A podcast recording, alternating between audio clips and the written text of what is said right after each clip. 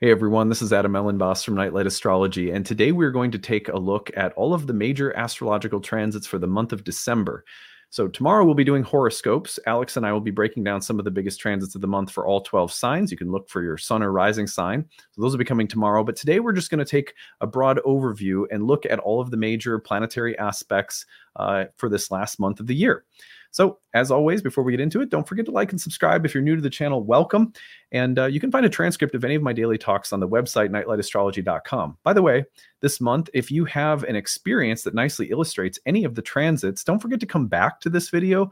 Use the hashtag grabbed or email us your story, grabbed at NightlightAstrology.com. We appreciate hearing your stories about the transits, and we may use one in a future storytelling episode if you're open to sharing it with us.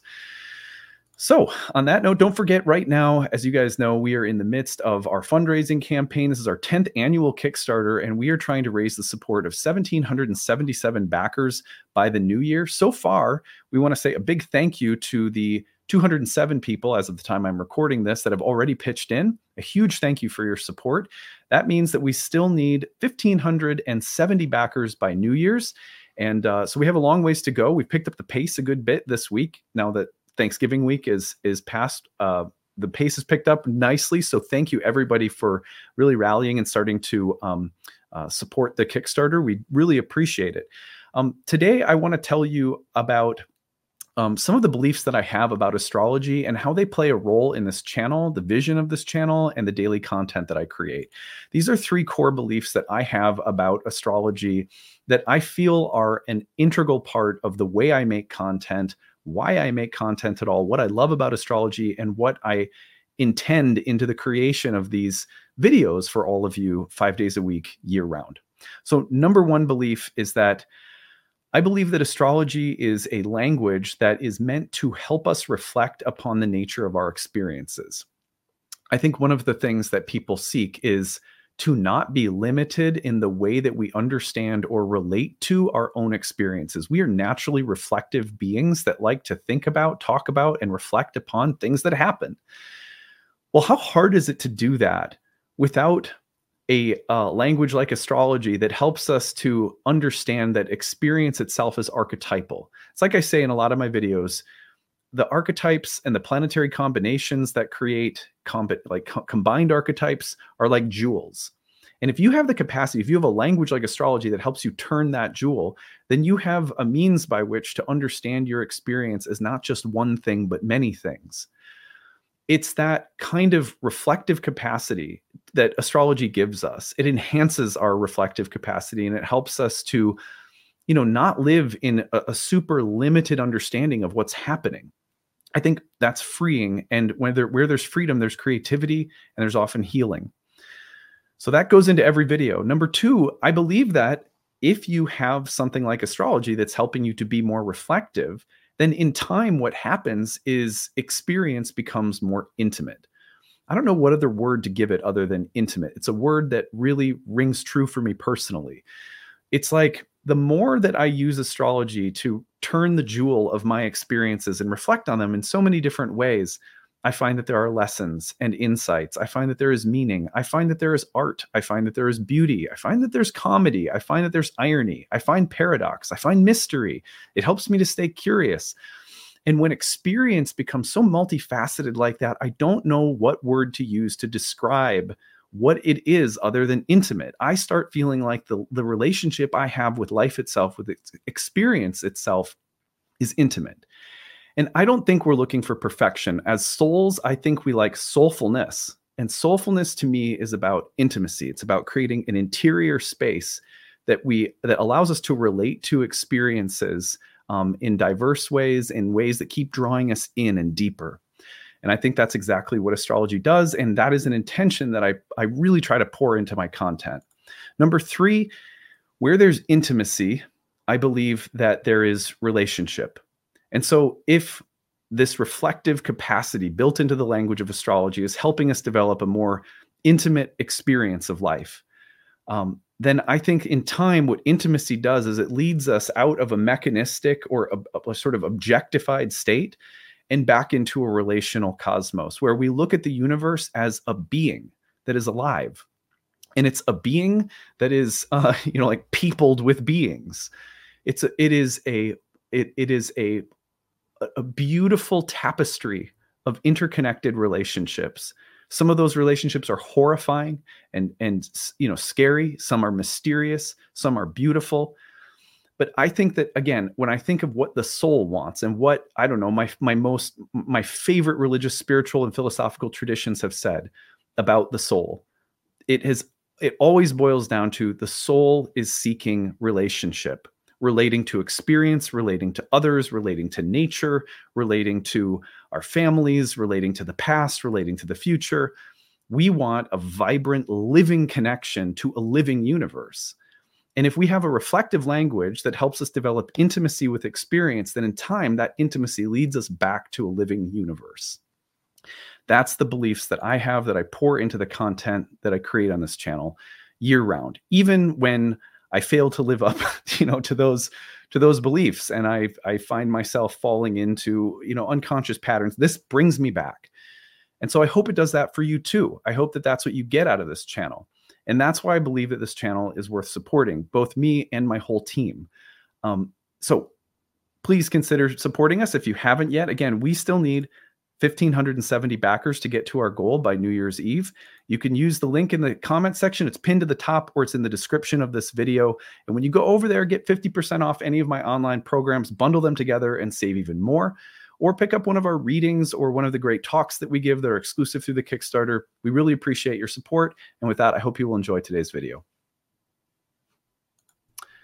Okay, so let's take a look now at the major astrological transits of the month of December. We have a lot of really interesting transits coming up and some repetitive themes, some themes that come back a few times, mostly due to Mercury's retrograde, which is coming up.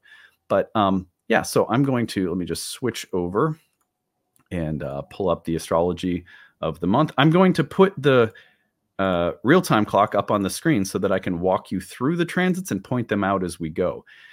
So the month of December begins really on the 3rd with the first major transit of the month, and that is Venus's square to Pluto. So let me see. Oops. Oh, boy. Okay, hold on just a second.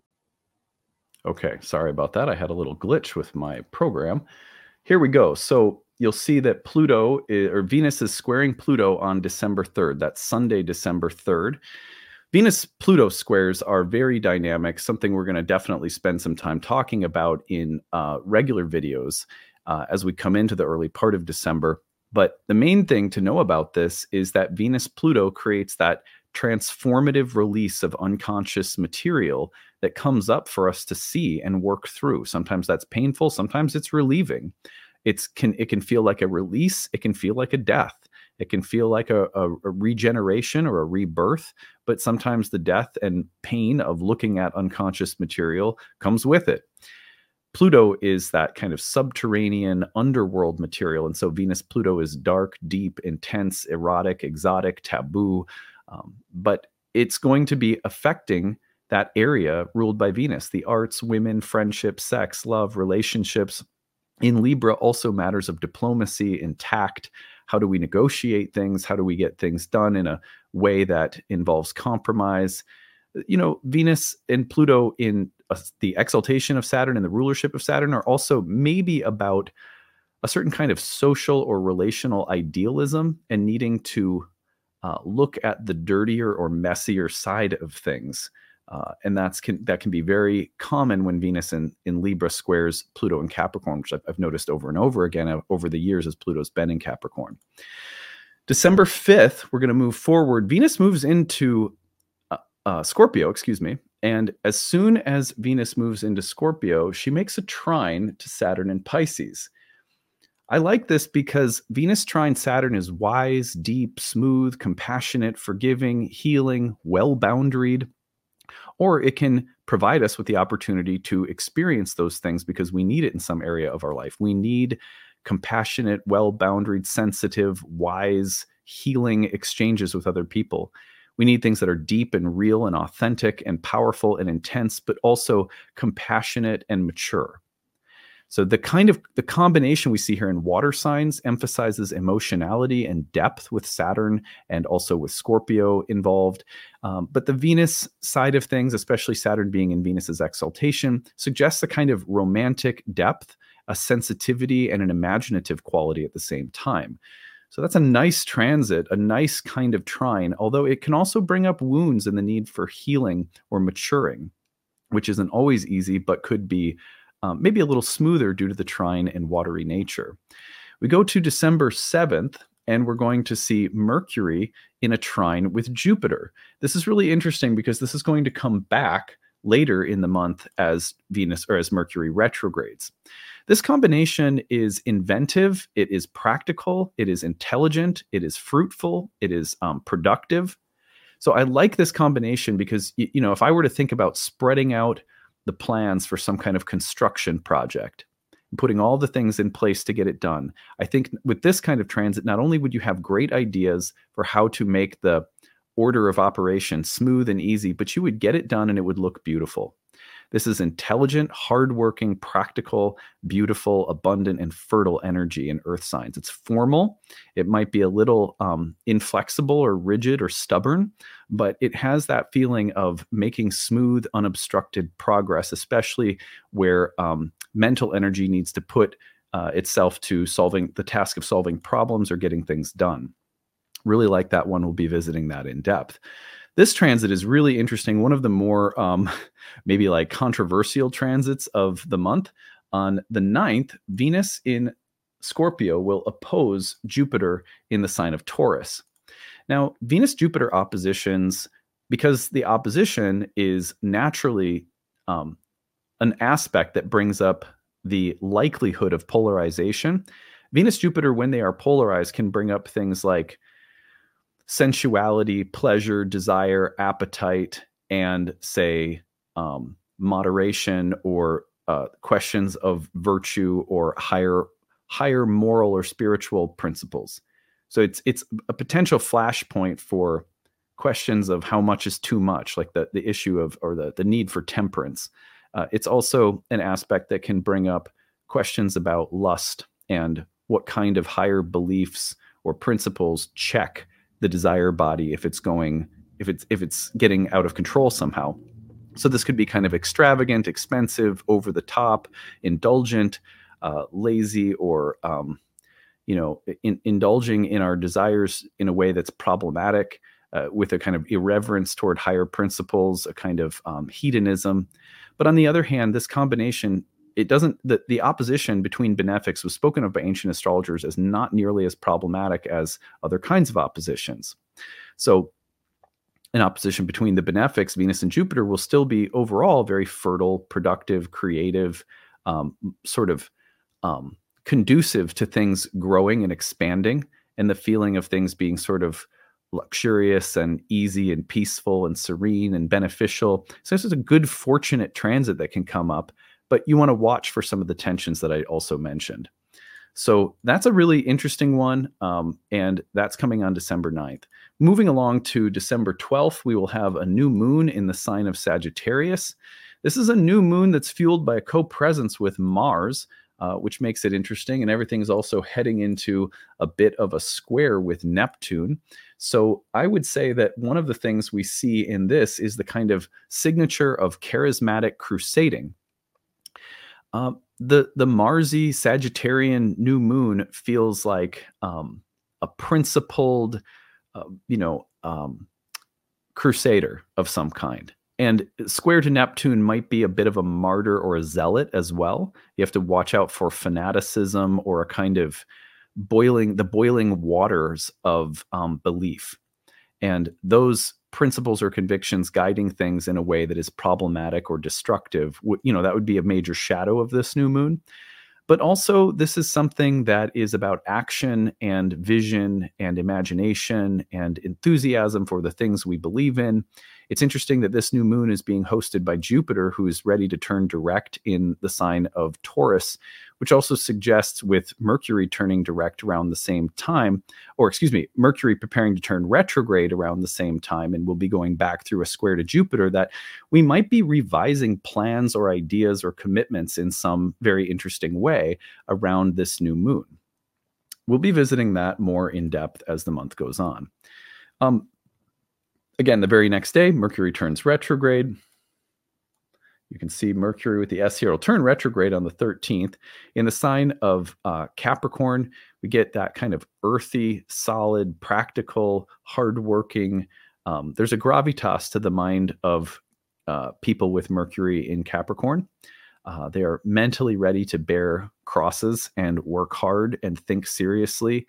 At the same time, Mercury retrograde in Capricorn, as Mercury will go back into Sagittarius, might be about the contrast between heavy seriousness and a kind of lightness. How do we carry the heavy things in life, especially on the level of the mind, if we don't have some buoyancy and optimism and lightness and some kind of charisma that's carrying us? I think that's probably part of what we're looking at here. How do those things combine, the sort of seriousness of Mercury in Capricorn with the lightheartedness of Mercury in Sagittarius? Anyway, on the 16th, we'll be speaking more about that too as we go, but the Mercury retrograde, we'll spend some real time with that this month. On the 16th, the Sun will square Neptune. Again, I feel like one of the major themes repeating for this month is vision and a kind of crusading quality. I like to use the Mars-Neptune theme that's in the air, which will come later in the month as well, as a kind of Joan of Arc quality. So you get this Sun and Neptune squared, both in Jupiter-ruled signs as Jupiter's turning direct. And you get the idea of a transformation of vision or faith, themes of redemption and hope returning, a lightness or a burden being lifted, illumination, clarity, clear visions, hopeful inspirations, but also disappointments, disillusionment, dealing with fantasies and illusions, and potential fanaticism as shadows. On the 18th, Mercury will trine Jupiter, and we can see that right here. Let me put it in here. So here's Mercury trining Jupiter again, but this time through retrograde, which is where I think we get that same theme of revising plans or ideas or beliefs or approaches somehow. We get the idea of, if you were a teacher, I could see this being some way in which you are revising curriculum or rethinking something that you're teaching or the way in which you're teaching, a plan, a strategy. Some kind of revision of practical earthy plans seems likely given that trine, but also another hit of like productive, uplifting, supportive, and practical mental and earthy energy from Mercury and Jupiter. All right, on the 21st, then we get one of the spicier transits of the month, maybe along with Venus's early square to Pluto. Venus will now square or oppose Uranus.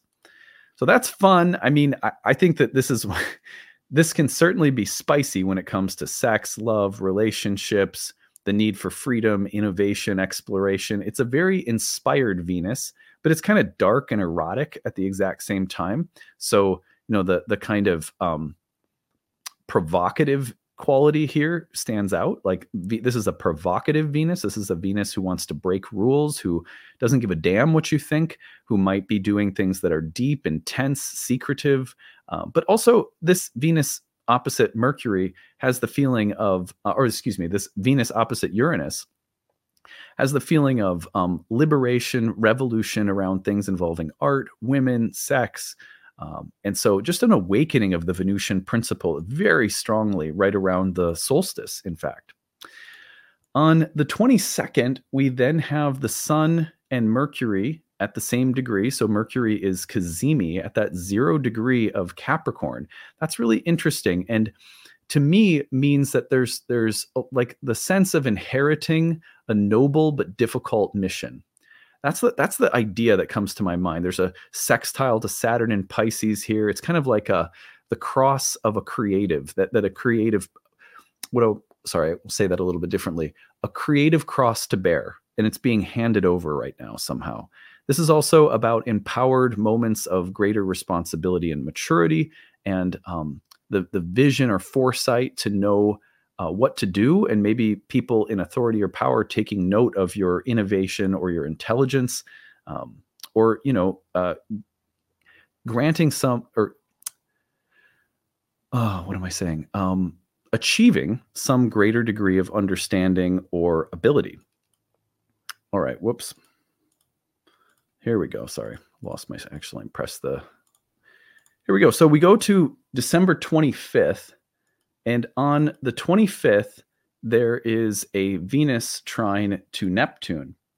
This is really interesting because this combination to me, and I've mentioned this many times on my channel, is one of the most romantic, imaginative, dreamy, otherworldly. It's not uncommon to see people want to alter their states, go out to music, you know, like to concerts or go dancing. But this is kind of a deep and, again, kind of erotic and intense Mars. So, you know, it's like a very It's a very spicy Venus in Mars's sign, trining romantic and otherworldly Neptune. So I think that ought to make for fun, but maybe, again, a little bit of deeper emotional experiences with Venus and Scorpio. Now, on the 26th, we have a kind of gentle, sweet full moon in Cancer. And that full moon in Cancer is sextiling Jupiter, who is in the moon's exaltation and about to turn direct. So you get this feeling of kind of a soft, sweet, gentle moment of healing and maybe a kind of momentum shift that's happening right around this time. But for certain, what's interesting is the full moon in Cancer happening right around the holidays for a lot of people ought to be probably a little bit intense given some of the other signatures that come in right afterward. So we've got this full moon in Cancer, which will quite frequently bring up family dynamics and emotional patterns from our past. Whoops. I'm just not pressing my buttons very well today. Okay, here we go. And then we go to the 27th, and that's where we get this last powerful string of transits for the month with Mercury square to Neptune. You're going to see Mercury square to Neptune at the same exact time that Mercury is conjoining Mars. And we also have the Sun. Here it is, the Sun trining Jupiter right as Jupiter turns direct. This is where I feel like we're hitting a real turning point with the theme that was so repetitive earlier in the month, which was the intensity of our convictions and beliefs, and even the level to which we will fight or mission somehow on their behalf. So you have the Sun trining Jupiter, which means Jupiter's turning direct. You've got Mercury conjoining Mars and Sag, both in a square with Neptune. That all comes through on the 27th and 28th. So you can see, I'll just run through them here. Sun trines Jupiter, Mercury conjoins Mars, Mars squares Neptune on the 28th. And then on the 30th, Jupiter turns direct. To me, this is about like, look, if your beliefs are in any way sort of overwhelming, fanatical, delusional, there's going to be some way in which there's practical feedback. You're going to get checked. It's going to be like, well, that's not going to work. Or you're going to bulldoze someone or something, and you might get something done, but likely regret it later.